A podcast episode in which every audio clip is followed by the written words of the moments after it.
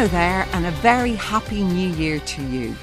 You're very welcome to a special look back to some of our best guests from 2022. We'll hear from actor Brian Cox, the late Vicky Phelan, director John Boorman, and Patrick Kielty, among others. But first, the critically acclaimed Booker Prize winning author Anne Enright spoke with me just before she received a Lifetime Achievement Award at the An Post Irish Book Awards. We chatted about the long road to success and how she tells her students that the first 12 years trying to become a writer are the worst. You basically take a vow of poverty and difficulty and you sit at your desk and you sweat it out, but there's a kind of community of dedication to it one way or the other. So it isn't easy when you're starting out, but it actually, as I go on, I find each one easier in a different way. You get more technically adept. You know what? What you know is that you're going to hit a wall, and you just say, "Okay, I'll do something else for a while," and the book will come back to me. You get more confidence about the whole kind of process of it. And listen, to go back a little, Anne, but I mean, you grew up, I think, the youngest of five, didn't you? A family of five children. Uh, yes, indeed. So does that yes. mean it was difficult to have your voice heard, or were you spoiled rotten, or both? Well, I mean, you'd have to ask them, wouldn't you? I think I'm only getting this Lifetime Achievement Award to make them all feel old. Do you know what I mean? That's the great thing about being the youngest. I suppose you stick your elbows out. We had a fairly lively dinner table and you had to fight for your space and a, a bit of a jostle going on there with five siblings. And I don't know. Some people think that they're heard or not heard, independent of whether that's true. People sometimes hear you but don't agree with you. As I say to one of my children who says, You're not listening to me, I say, No, I am listening. I'm just not agreeing with you. It's a different thing. So, uh, yeah, I, I suppose, though, in a busy household, there was always the seclusion and the solitude of the book. So you could be in a room we'd all be doing our homework together in the same room and you know you could find your own personal space in the book in the pages of a book you'd sit there and get lost and that was a little kind of circle for yourself is it true you'd read all of the children's section in your local library by the age of seven and Ulysses by the I, age of 14? Is this true? I had actually, I did, it is actually true. I was probably too embarrassed to admit to these precocities until recently. Yeah, no, I, I, there was a lovely upstairs room in Rathmines Library, and I used to go up there before my bus, and I read everything and just ran out of books really there. And I, I begged them for an adult ticket, which they finally gave me, and I, but they gave me no help or assistance. I sort of wandered through these shelves with these slightly smiling librarians going, off you go now, see what you want in there. And I couldn't figure it out. So there was a kind of mystery and attraction in, in, that library space. But yeah, no, I also read Ulysses early, but I read other things early as well. You left school at 16. I mean, you did your leaving cert so young at 16. And then you got an international scholarship that took you to a school in Canada for two years. How did that come about? And, and did you enjoy that time? Well, it just came about really simply because I was too young to go to university or barely old enough to go to university. So I was supposed to go off an au pair in Germany for a year. That was the kind of career plan at that time. And then two teachers in Louis in Rathmines pointed out this ad in the back of the Irish Times, which was for a United World College in Canada. So they did the interviews in Trinity College Dublin and I got the scholarship. I mean, there were two scholarships a year from Ireland, and I went off on a transatlantic jet to Canada, where I stayed for two years and had, I, I don't know if it was the best time of my life, but it was a really, really interesting, useful, and expansive time. Yeah. And when you came back to Ireland, Anne, you know, did that Canadian experience, did it make you see Ireland through different eyes even? Yeah, no, coming home was hard, actually. Coming home to a place that had not changed as much as I had changed. Mm. When you have that kind of hothouse growth, which in late teenage years is a great time to, to, for something like that to happen. So I had sort of really shifted in my sensibilities. And I was coming back to people who were changing more slowly than I had been. So that that had its downside, really. I, I, trying to fit back into that space. Mm. And actually, I write about that a lot. I write about people coming back to Ireland. Eh, you know, in the Green yeah. Road, you have all these siblings coming back, trying to fit back into their childhood house and not knowing each other as well as they used to, being utterly familiar with people, but not knowing what their life is like now. Yeah, really interesting. Now, you went to Trinity and I did. You met your husband there. Tell us about the first time, what he wrote down when he came across you. Oh, stop. You're too well researched, Miriam. I did an audition in my first month in Trinity. There was a thing called the Freshers Co op, and the Freshers are the first years in Trinity. Uh, that's what they're called. And it was a cooperative play that we'd put on together. And the director was a guy called Martin Murphy. And I did an audition for a, a, kind of mad housewife called Mrs. Brandywine. and apparently, what he put down on the paper when he saw me was one word, and that word was bingo. So, bingo with maybe an exclamation mark. Sadly, we don't have that piece of paper anymore. But you're still married. Uh, we are still married. Yes, we are. Yes. No, we say it every day to each other. We say bingo. That's what we Aww. say when we wake up. Bingo. yeah, no, we, that was uh, 40 years ago. He's also always, anything I've read, been very supportive, hasn't he, of your career, which is important if you're to be a success and a successful writer. I, I look at, at, at, young women in particular, and they're planning on how it's going to be, and they're going to say, How am I going to maybe plan a family and keep working? How am I going to be creative in one way or another? And I, I don't say the thing that's on my mind, which is what you need is you need to get somebody in your life who isn't jealous of your creative life. Okay? Mm. I, I, don't know how to expand on that, but there is a kind of dynamic which I have observed where men in particular are not hugely pleased about their wives going off and having this elaborate sort of other life or going out and being successful in the world. Um, it seems to me that if you can, you need a big man who's able to manage all of those emotions or manage all mm. of those possessions and dispossessions and let you just get on with it without interference, you know. And interestingly, after Trinity, you turned to acting first, didn't you, Anne, rather than writing? I mean, was that initially, do you think, where your greatest interest lay? Well, I ran out of interest fairly fast in the acting thing. I was working more or less professionally for about a year after college. Uh, even then, I was running the statistics saying actually the one out of nine parts are, are for women and 95% of actors are unemployed and all the rest of it. I just couldn't see it. I couldn't see it necessarily working for me. I wasn't hugely interested in saying other people's words. And I was endlessly, not endlessly, but the few auditions I got were for things like The Maid. I was always, I, I, didn't have the kind of face, right? for the leading young the, the, the girlfriend. So I was always going to be p- playing maids or comic parts or whatever. I thought there's more. There was a day in that year where I had two phone calls. Garry Hynes rang me up personally and said, Would I like a part in an upcoming production of Dracula in Galway?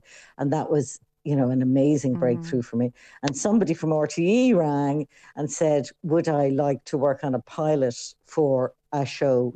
So I did. There was one day when my life forked, and I said, Okay, I'm going to take the writing gig. And so there it was, yeah, for good or ill. Yeah, the way life. I made the right change. choice. I made the right choice. the incomparable Anne Enright there. Well, Scottish actor Brian Cox is known right now for playing one of the biggest roles on TV at the moment, starring as media mogul Logan Roy in HBO's Succession. When we chatted earlier in the year, he told me about his family's Irish background, his theatre work, and how he got the role of Dr. Hannibal Lecter in the first film featuring the fictional serial killer in Manhunter. Well, you know, they talk about Scots Irish, you know, they're always going about, oh, he's Scots Irish, but they forget about Irish Scots. There's so many Irish Scots. My my father's family came from a place called Largy, just outside Enniskillen in, in the Northern Ireland. They had a, I actually found the farm where they all came from, and there was about 13 of them. And of course, they could never be supported, the whole family. So they were itinerant workers. They'd go to Scotland and do the fruit and the potatoes and do the picking and all that my great grandfather, who was Bernard Cox, and he married a woman called Bridget Boylan, and and uh, they came to Dundee to work. Well, actually, he came as an adjunct because it was mainly the women. my my hometown in Dundee, uh, it was roughly 80% of the working population were women. Uh, because they could spin and they could weave, and that was their skill. That was what was called upon. So my great grandparents, uh, they emigrated to Dundee, and they were very well served. It was a, it was a much better place to end up than Glasgow, which was much rougher. Where the McCanns, which is my mother's family, ended up. My mother's paternal family was um, great grandfather was from Derry, and my great grandmother was Margaret Maguire, and she was from um, uh, she was from Donegal. So the the Irish thing is very strong, and of course we were all Catholics as well. And we lived in these little ghettos in Dundee, you know, and uh, people were workers. They did the most amazing job. The women and the men were known as house husbands. They're more affectionately called kettle boilers, the kettle boiling, and they and these are men that had been farmers, and of course the famine had killed everything for them, and there was a sort of, as we know, it was a sort of, it was a kind of genocidal act, really. Mm. And um, what happened was that they escaped, they got away, and they went they went east as opposed to going west, where everybody went to America for a better life and a, a much greater freedom. My family went east to to work in the mills. We're definitely claiming you as Irish then, Brian. And look, you describe your parents in your book. Charles and Marianne, I think, were their names as. Yeah, Marianne or, or Molly. My mum was known as Molly, but her real name was, she was Marianne McCann. You can't get a more Irish name than that. but interestingly, I found, you know, very moving. You describe your parents as two very tragic figures in your life. Can Would you mind telling us a little about both of them? Your dad first, maybe. Well, my dad was an extraordinary guy. He was the youngest of 13 children. His mother's, again, the Irish Catholics. He was taken care of. I mean, his eldest sister was his sister Anne, and she was something like 22 years older than him. And uh, she'd lost her husband in the First World War, and as a result, she had a tiny pension. Now, my dad worked in the mills initially. He was a batcher, which is a guy who moves all the heavy stuff, and you know, and he was that was his job. But my my auntie Anne, she had a, sh- a shop, a little shop, and my dad, the shop was for him, but it was initially my mother, before she got pregnant, who was in the shop because he didn't want to give up his job. He, you know, all his friends and everything, and then finally he made the move, and he was very successful. He was a very he was a grocer, and uh, he had a great shop, but he was also an extraordinarily giving man. I mean, he would work from five o'clock in the morning till 10 o'clock at night in the shop. And then he would go and help some old couple decorate their, their flat.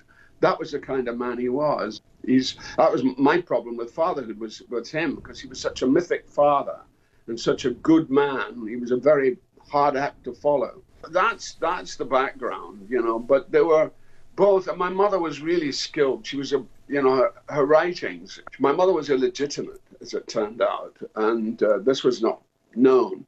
But my her younger sister was ashamed of the fact that this was a family secret, and my mother had written about this when she was, you know, really after my father died, and she she had these writings, and after she died, they discovered these writings, and my aunt threw her writings in the fire and burnt them which I never forgave. I didn't know about this until much later, but I never forgave my aunt for doing that because this was this was my mother's passion. She could write. Before, obviously, Logan Roy, and a lot of young people might only know you primarily for that. But of course, you had this stellar theatre career. Was Titus Andronicus, for you, was that one of your finest theatre roles? Yeah, yeah, it probably was. But Titus was the most extraordinary thing ever, working with the great director Deborah Deborah Warner. It was her first big, you know, stuff. You know.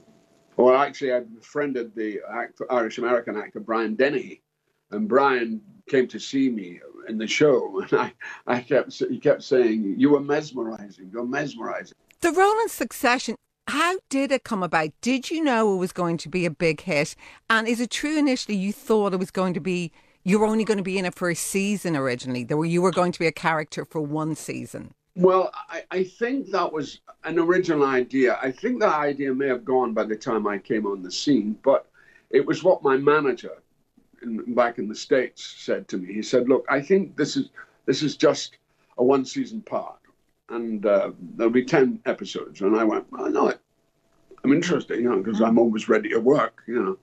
So I, they arranged a phone call, and um, I spoke to Jesse Armstrong, a genius, genius creator, and, and, his formidable team. But it was just Jesse at that point. He didn't have these extraordinary writers who came on board eventually, and and Adam McKay, and Adam McKay was the producer and uh, and Adam McKay had he'd been the head writer in Saturday Night Live, so there was always this comic sense in the in the scripts. So, and it was the pitch, you know, and I just when I heard the pitch, I knew I kind of knew instinctively this this would be a winner because this was something because also it's a you know it's a satire of really this and we live in this time of these families who've got as my mother would say, more money than sense. The always entertaining Brian Cox. We'll be back after this. Tweet at Miriam O'Callaghan. You're welcome back. Well, in November, we lost cervical cancer campaigner Vicky Phelan. Without her, people may never have learned of the CervicalCheck controversy. I spoke to her back in January when a portrait of Vicky was unveiled in her hometown of Mooncoin, along with the artist who painted it, Vincent Devine, and Vicky's friend, David Brennan, who purchased it. And I asked her if she enjoyed the unveiling of her painting. Oh, listen, absolutely. I mean, I, I suppose my big worry, Miriam, was that I wouldn't be there to unveil it, and that was always in the back of my mind, particularly as I was getting, you know, iller um, when I came home from America. So, you know, I was really adamant that I wanted to get get out and have it done on Sunday because, you know, if we'd put it off again, I don't know, you know, when I'd be well enough to go down again. So that was the reality really on Sunday. So for me, it was very important to do it at home in Mooncoin on Sunday uh, in front of all of my family and friends and, and the people in Mooncoin. And I gather you were initially, Vicky, you were a little unsure, weren't you, about having your portrait painted? Oh, I was, because I suppose when it was explained to me first, um, I had this idea of this very posed portrait, you know, very stuffy, kind of, you know, like you'd see the royals or, mm. you know, dressed very nicely, kind of sitting with a back straight and about folded hands. That's that's what I had in my head, I suppose. and I just thought that's not me, you know. But then when I was brought up to the studio, to Vincent's studio, to see some of his paintings, I realised very quickly that that's not the type of portrait he does. It's really stunning. Vincent, how, first of all, how did the painting of Vicky come about? Did you approach her? Did she approach you? How did it come about? So the the founder of Heroes Aid, Mary Leahy, had uh, she's a previous client of mine, and um, they were speaking about how to help Vicky secure her legacy and what how do you secure a legacy and stuff like that. So I mean, what better way than usually a book and a painting? So what I did was I said if Vicky is open to it, because Vicky was on the the board of Heroes Aid. I had said if Vicky's open to it, I'd love to paint her uh, because my my portraits are really like research intensive. So I would kind of have to really get into Vicky's mind, and you know. So I said I'd love to paint. And I just thought, God, the timing is perfect here for me to tell Vicky Phelan's story. And, you know, what an honour it was to do it. You know, it was a big, big, big honour, you know. And I know Vicky has said you've captured her likeness unbelievably well. But more importantly, you told her story. And, you know, there's so much truth in that saying, Vincent, a picture paints a thousand words. How difficult was it, though, for you to achieve that? And how much responsibility did you feel achieving that?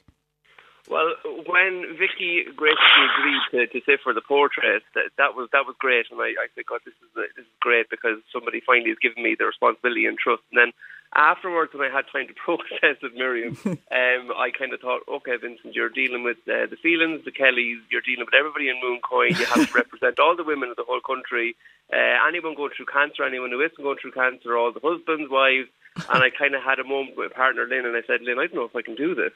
And she went, "Why?" I said, "Because this is huge. This is a huge responsibility, and even even from anybody coming into my studio for coffee who tells me their story, it's a big responsibility when somebody hands you their life story and says, "Can you please do something with this that will honour everything I've been through?" And you know, uh, I mean, when we were in Mooncoin on Sunday, for me to sit or stand in front of Vicky and for her eyes to light up the way they lit up, and not only that, in front of her own painting of herself and her story, that that, that that's what nearly got me on on uh, Sunday. That's when I nearly went. You know, and I don't know if Vicky you know, but that was kind of when I kind of said, okay, you know, I, I've done it. I've I've done her proud, and that's really all I set out to do in the, in the first place. We wanted to raise money, and I wanted to make sure that I'd done Vicky and her story proud because it's quite the story, you know. Did you notice that, Vicky, as Vincent said there, that moment? Yeah, I did. I think we both had a bit of a moment there towards the end, and um, even though we weren't supposed to hug, I don't think there's anything we could do but hug at that stage. um, but yeah, uh, yeah, there was definitely a lot of um, a lot of emotions running very high on Sunday. I think because it's been a long time coming, you know, and uh, I think Vincent and David were both conscious of the fact that I am quite ill at the moment. So you know, it's just it was important to have to have the day on Sunday and to mark that occasion. And I know, Vicky, as I think everyone in the country feels they know you now, that, you know, you did you have a say in how it was painted and what was painted? Uh, yeah, I did. Oh, I did, absolutely. I mean, Vincent consulted me pretty much all the way um, to see was I okay with them. You know, he wanted to paint the, the whole picture, the whole three different, um, uh, you know, the triptych in Doonbeg but they would have a different story in each one. Um, but it was all uh, based on the sand on the beach in Doonbeg, and I was really happy with that. And then the back of the kind of the colour, the main colour in the painting then is blue, blue and blues and reds, really, you know. And uh, yeah, I, I thought that was would work very well with with everything that you know was going to be told in, in, in three different paintings. So yeah, Vincent would have consulted me all the way through, really, you know, and there was a couple of ideas that I had that went into it as well. Um, so yeah, it was definitely a consultation the whole way through. It's absolutely beautiful. And as people are listening to us now, if they want to look at it, they can look at it at vickyphelanportrait.com. David, it's such a lovely story. I know the family and Vicky were thrilled that you purchased Vicky's portrait, but you're, you're almost part of the family, aren't you? Tell us about yourself. Yeah, well, uh, Miriam, I grew up uh, next door, well, pretty much next door to Vicky. Um, I hung around with her brothers since uh, uh, since I was a child, so I was pretty much in the Kellys' household every day for donkey's years. So uh, Vicky was and is, I suppose, uh, you know, almost like a sister. In fact, at one stage I lived in the house. So, um, yeah, the, the Kellys have been very good to me, and uh, you know, th- th- there was always a, a personal uh, connection you know, when we first saw the portrait.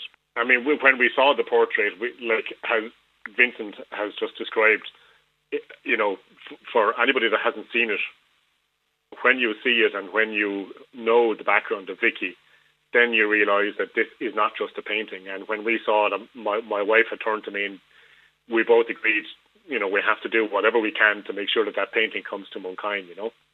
And David, you know, the auction itself was that tricky. And had you told Vicky you were going to bid for her portrait?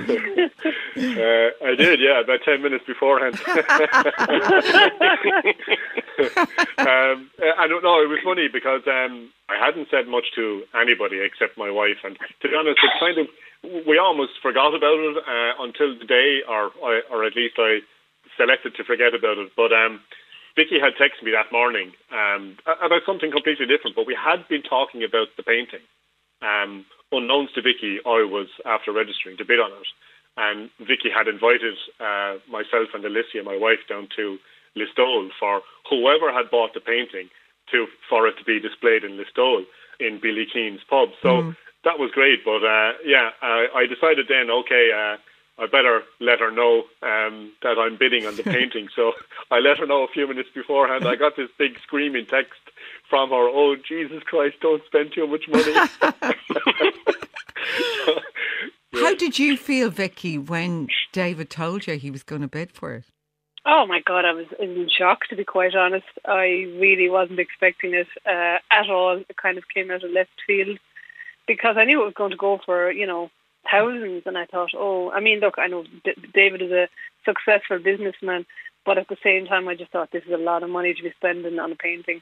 So, you know, at the same time, I thought, well, if he's willing to to bid on it, it must mean an awful lot to him, and it really that really took me aback. You know, I, I was totally and utterly emotional because, of course, at that stage I was on my own over in America when all this was going on. Final question, Vicky. How much does it mean for you as we close this that this portrait now exists of you? Oh, it just it means the world to me. You know, I really wanted to do the book. I had never envisaged doing a painting mm. until I was approached about it.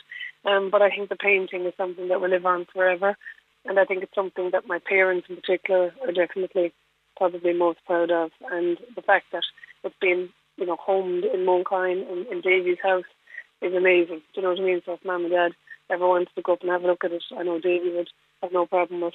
Uh, Absolutely, yeah, yeah. Exactly. So, like, it's fantastic, but it's also fantastic that Davy has a, a vision for the painting that it will go to schools and colleges and try and educate people and raise awareness.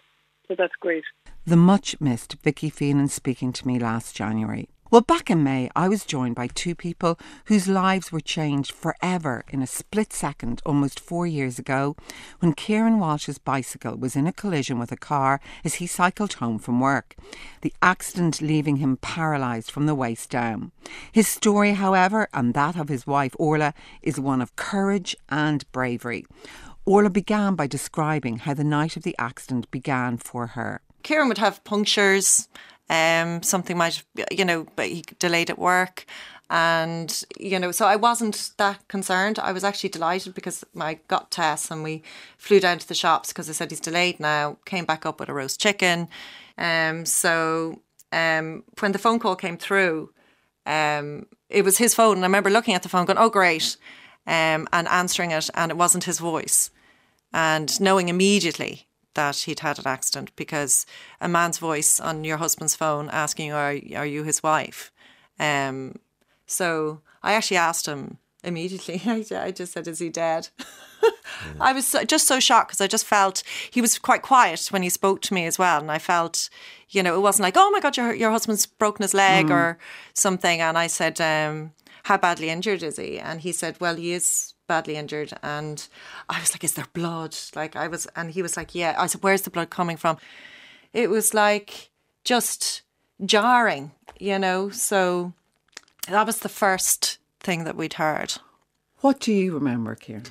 Um, Tell me about that day. Yeah, no, I remember everything. I'd been on a a business trip the week before to Boston, and uh, so I, uh, whatever was cycling just to it's like a detox, I guess. Anyway, so I was cycling home, um, and I was in the bike path, and a car was turning right and pulled across me. I hit the brakes, went over the handlebar, and thank God I had a helmet on.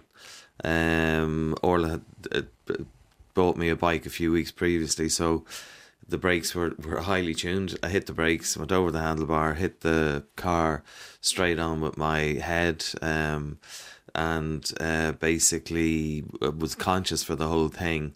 Um, slid down the, the side of the car then, um, broke 10 ribs, my sternum and my spine, obviously, as well.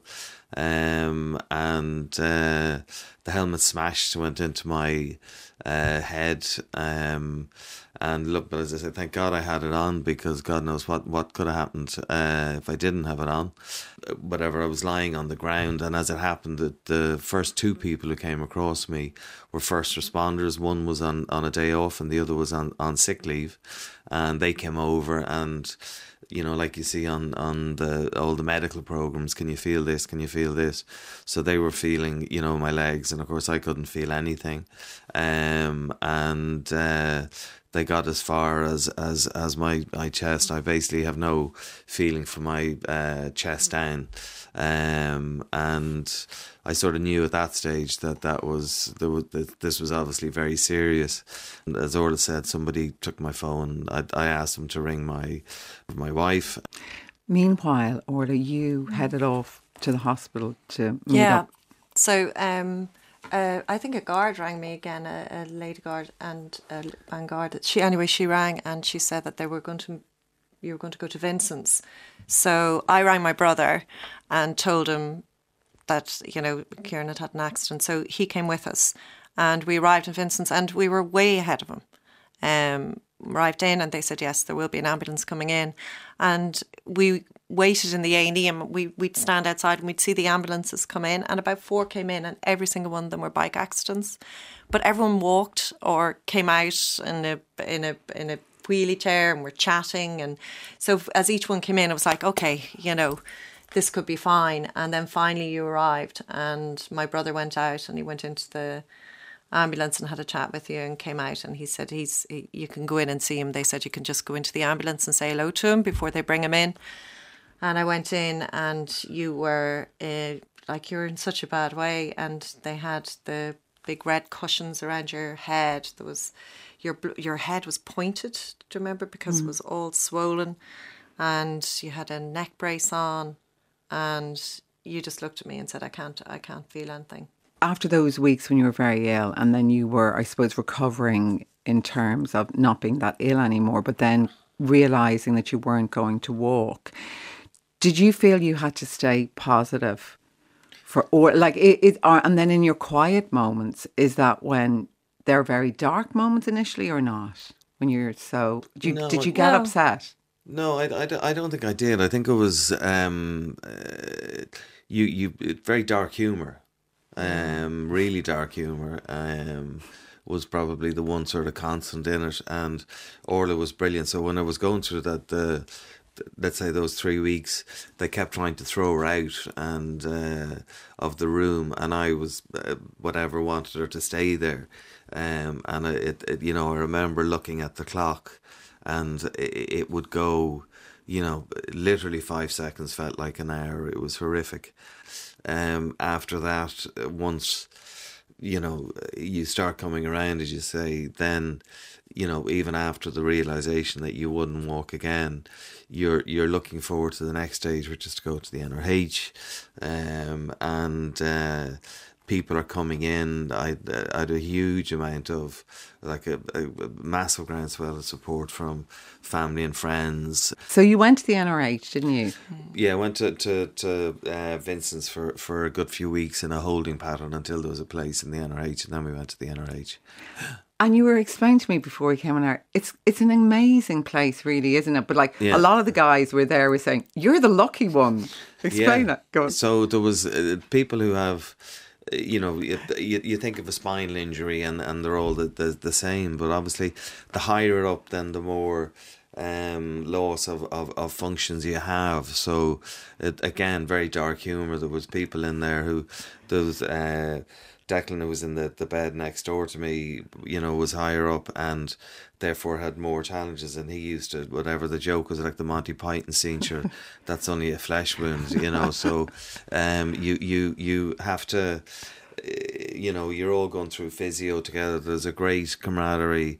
But he's an amazing guy because tell us the story. Do you remember initially he basically said you should leave him? Oh, yeah. Because he was being so selfless, wasn't he? Oh, completely. Because it was the night of the accident and he'd been moved from uh, Vincent's into the Mater where he was going to have his operation and they'd put him up on the fifth floor and we're waiting for the surgeons. It's about four in the morning. And uh, a doctor came in to do a pre exam um, before he went out to surgery and he was running a pin down his body. And really at that stage, we were kind of in our heads, we were like, you know, once you have the surgery, then we'll know more. And, you know, this is not what we think it is. And he ran his his his his pin down you and then he just looked up and we said you know so you know he'll he'll walk again won't he once once he's and he said oh no actually he said uh, the the break is bad enough to know he said we, we're really just going to put him back together and the two of us just stood there and you just went no um I want you to walk out of this room not look back and take the girls and I, I'm no use to you now. Like I'm no like I've nothing I can do for you. So you should walk away. You should walk away now. So it was, Anyway. Sorry. Oh no, no.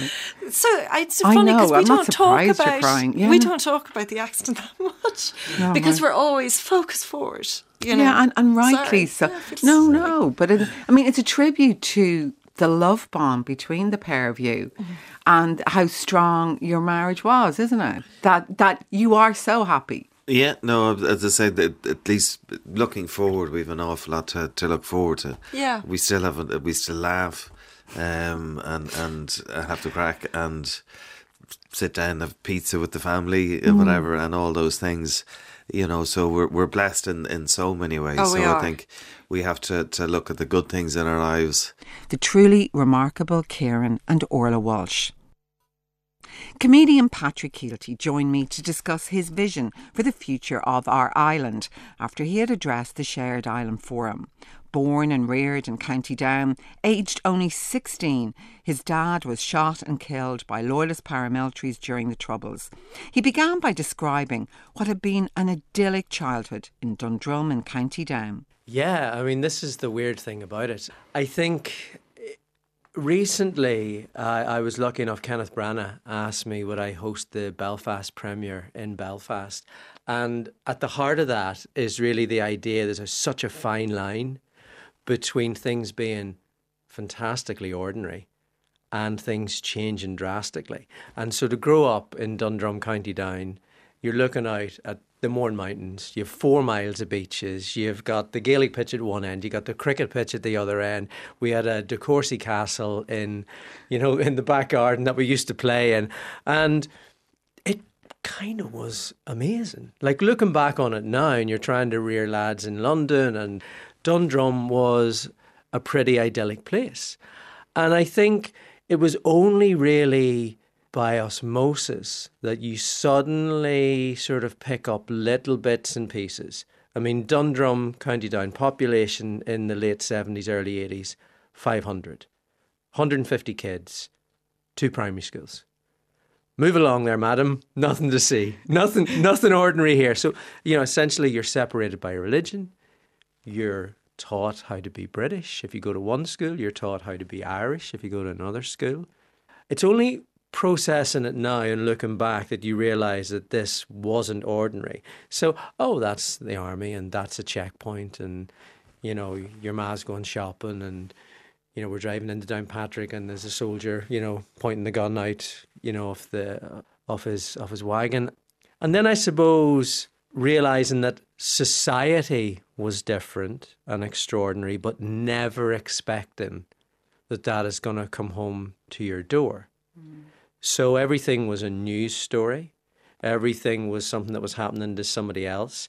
I mean, most of the trouble was in Belfast. Mm. So if you were in a little village where no one had been killed, no one had been attacked, the idea that it, that knock on the door was going to come to your house that the police and the parish priest were going to be talking to your mother, mm-hmm. that your dad's best friend was going to be coming into school. You know, I was putting up posters for comic relief. I thought I was in trouble for putting up the posters. And to see my dad's best friend, Brian Cunningham, just sitting there, visibly shaken. And that slow motion of, you better sit down. It was one of those lines that you kind of hear in movies. you know, the headmaster says, Patrick, I think you better sit down. And you're going, what's this about? And your dad's been shot. And I remember instinctively, it was just like playing tennis. Your dad's been shot. Is he dead? Yes. Just that bop, bop, bop. And that short conversation kind of completely changing an idyllic life into something completely different. Why was your father targeted? I even hate asking that question mm. in a hmm. weird way because it sounds like, oh, there must have been some reason. But why was your dad targeted? Do I fully know the answer to that? Probably not. Mm. There was a lot of tit for tat going on up there at the time. There was a prominent Protestant that was killed in a neighbouring village. Uh, my dad was the chairman of the GAA club, local employer. Subsequently, I found out that because he was a building contractor in Belfast and he was operating in an area where there was protection money and all of these things. And you slowly but surely start to piece things together. And I did a show, must have been about seven or eight years ago. And a woman came up to me afterwards and she said, I thought the show was great. And I said, Oh, thanks very much. And she said, uh, my husband would, would love to have a chat with you. And I'm thinking, oh God, what's this about? and she said, my husband knows your dad. All right, I knew, knew your dad. Went to meet him, and it turned out that my dad um, had decided to give evidence in a trial against loyalist paramilitaries for protection money. And there was a journalist in England, Roger Cook, who did the Cook report, yeah. who had come in and he had actually done a sting operation on these guys. And my dad was going to give evidence in that trial, and this man said I was going to give evidence with your dad, and uh, and the trial collapsed. And so the minute the trial collapsed, I think was because they weren't allowed to give their evidence anonymously. So the idea of being be, be behind a screen, the judge threw that notion out, and I'm sitting there thinking, okay, wow, all right. So the perfect storm of a Catholic businessman who didn't want to pay his protection money, was going to take on these loyalist paramilitaries. The idea that there was a tit for tat murder down the road. He was the prominent Catholic in the mm. nearest village. There was lots of reasons, shall we say. But ultimately, like so many people up there, I suppose, I don't know, an innocent victim. But you're remarkably not bitter. I mean, just interviewing people down the decades as I have who somebody like their father has been shot, and some of them did go into paramilitary organizations because they could not get over. They were so angry. Which, you know, I understand that anger, but how did you manage not to be bitter? I don't really know. I think there's certain cliches that we have. I think cycle of violence is one. Oh, geez, there's a cycle of violence and it's bad people doing people. Well, what's that cycle of violence caused by? It's normally caused by a cycle of hurt and a cycle of pain. Mm-hmm. And when one of the things that myself and all my family felt was number one, we don't want anyone to go through what we went through. Patrick Kielty joining me in April of last year. Well, they lined up to pay tribute to the five time Oscar nominated director John Boorman, who has lived in Ireland for over 53 years. Credited with bringing a film industry to Ireland, he was calling time on the Wicklow countryside and his much loved home in Annamoe. U2's manager Paul McGuinness James Morrissey of Claddagh Records, and even Brendan Gleeson calling in from the set of a movie to say thanks to John, who spoke about how he came to Ireland by accident in 1969. I came here in 1969 to do the post production of a film of Leo, Leo the Last. And um, I came to Mar- Ardmore because there was no, nothing available in, in, in London. And so I came here by accident, really. Then uh, it was a beautiful summer, and while we worked on the post production of Leo the Last, we discovered the beauty of Wicklow.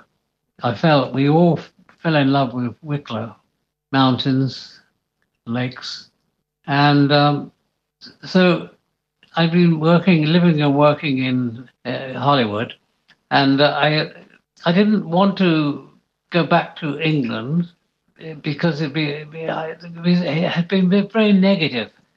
Going to America was it was wonderful because things were positive. It was easy to get things done. Hmm. But I didn't want to bring my kids up there, so I was in a quandary really. But I, so I decided well, stay here then. You were, of course, born in 1933, so I think you were a child of the Blitz, John. And is it true that you were much more terrified of school than you were of the war and, the, and that the bomb sites were actually the perfect playground for you as a child? well, so I was seven when the war started, 12 when it ended. And um, I made the film Hope and Glory, which is about my childhood in the Blitz, and uh, it was there were scary moments, all right, but for the most part, it was a wonderful playground for children, the bomb sites and things. We had a, rather wonderful time finding. We all, all had collections of shrapnel, and uh, so we were delighted when uh, a German bomb had fallen and broken into shrapnel. We went out and collected uh, bits from it. How did you get your break in film, John? How did you get into movies? I know you used to work in the BBC for a while, didn't you? I did, yeah. Well, I, I, I was, my whole career just grew naturally. I was at the BBC and just at the start of BBC Two, and uh, Huw Wheldon was running a BBC, and I did. I was making documentary films and so forth, and he asked me. He said, "Do something. I want you to do something uh, original for BBC Two," and that's when I did this. This young young series about a young young couple just married, and they're in living in Bristol, and I fo- followed them uh, their lives and their fantasies and their ambitions and so on. And I followed them through until she finished the film by giving birth. And I was present at the birth. Of course, you made the award winning film The General John, the superb true crime drama about Dublin gangster Martin Cahill. And the man who played Martin Cahill was, of course, the great Brendan Gleeson, who's on the line now. Brendan Gleeson, thanks so much for joining us. And we've got John here on the line as well, Brendan. Great. Hiya, John. How are you? it's not very good to hear your voice. Yeah, and you as always. No, I just I just wanted to uh, pay tribute to um, what you've done for myself as a person and as an actor, and to the country as a as a an artist over the last fifty years. Um, just the wisdom and the the heart and soul that you've um, conveyed, and, and and it's been such an education for people here. Like the, the entire film industry really owes you a debt, uh, but also just the pieces of art that you have left behind that were made here um, that will always always live. Um, it has certainly made a massive difference to, to my life, as you know. So I just wanted to pay tribute to you and say bon voyage. Um, we're going to miss you terribly, but hopefully maybe I might get to see you in Surrey before too long. Thank you. Thank you, Brendan. Brendan, that means a lot. And Brendan, can I ask you then about, I suppose, how important was it for you, Brendan, do you think, in your career to work with John on The General? Uh, it was it was transformative in the sense that uh, you know the amount uh, I learned on that set stayed is still with me. Um, it was the, the difference between somebody who was doing his best at it and then somebody who understood what was required in terms of uh, digging deep into your own um, psyche and your own um, personality and your own sort of soul somewhere. Um, I remember having a chat with John, and I, I, did a camera test with him, and he said, "Yeah, that was a very good impression, but uh, you're going to have to go deeper than that." And after that, uh, um, it was when I started getting nightmares at night that I realised that I was starting to delve somewhere that that hurt and that was required. And on set, then uh, there was a particular incident that always um, struck me. We were, I was waiting outside, uh, casing a joint or whatever the, the expression is. Um, and I felt very exposed because this was a character who kept his face hidden. And um, John brought me around to the back. Monitors had just come into where you could see mm. um, the relay from the camera, and there was a jagged edge of a shadow that went across the window of the car that I was looking through um, that masked my face apart from the eye looking out to it. So even though my hand wasn't covering my face, the camera uh, had been set up by Seamus Deasy with John's direction, whereby I was actually looking through a shadow, literally. Mm-hmm. And so the narrative in the camera, um, I began to understand it in a way that was extraordinarily sort of uh, revealing to me. And the, the, the the relationship between the actor and the camera in, in telling the story and how uh, the actor doesn't need to do it if the camera is doing it for him. And John tended to work with one camera, so there was always a very, very strong uh, narrative point of view in the camera. And so all of these things just were, it was a total education um, and it was thrilling because it was collaborative and mentoring and informative and was ex- was extraordinarily fearless as well in the way that he would go for things in one shot and trust his actors to do it. Um, it was a fantastic, fantastic experience. We finished up on top of a mountain in, in Wicklow and nobody wanted to come down. so he, he gave of himself in a way that was absolutely extraordinary. And there's always been such love and soul in his work. I just think he's he's an absolutely remarkable man and has made a massive difference to my life in every way that I can think of. The truth is and, that Brendan was a Brendan was absolutely highly intelligent and, and absolutely learned all the, the tricks in a few moments, and I, I just pointed him in, in the direction I wanted to go. Yeah, I, I, was I was a bit of a sponge, all right. I couldn't get enough of it. the hugely talented John Boorman as he prepared to leave his Wicklow home. Well, that's it for today. The series producer is Cora Ennis. Today's programme was produced by Kieran O'Byrne.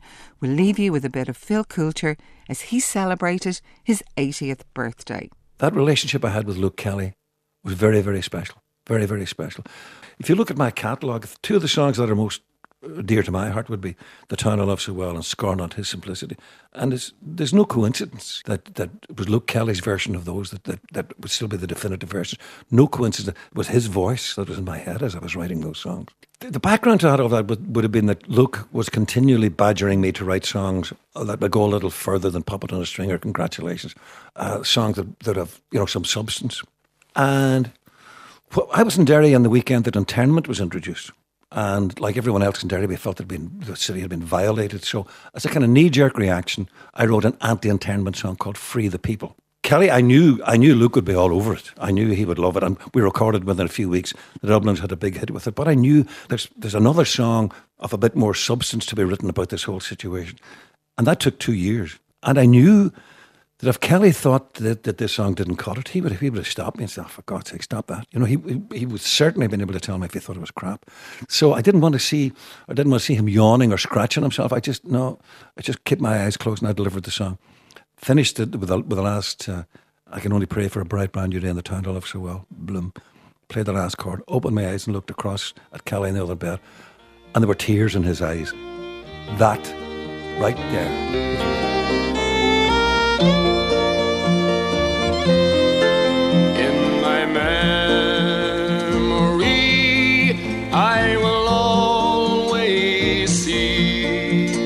The town that I have loved so well. For our school played ball by the gas yard wall, and we laughed the smoke and the smell. Going home in the rain, running up the dark lane, past the jail and down behind the fountain. Those were happy days in so many, many town I loved so well. Luke Kelly singing The Town That I Loved So Well from Sunday with Miriam.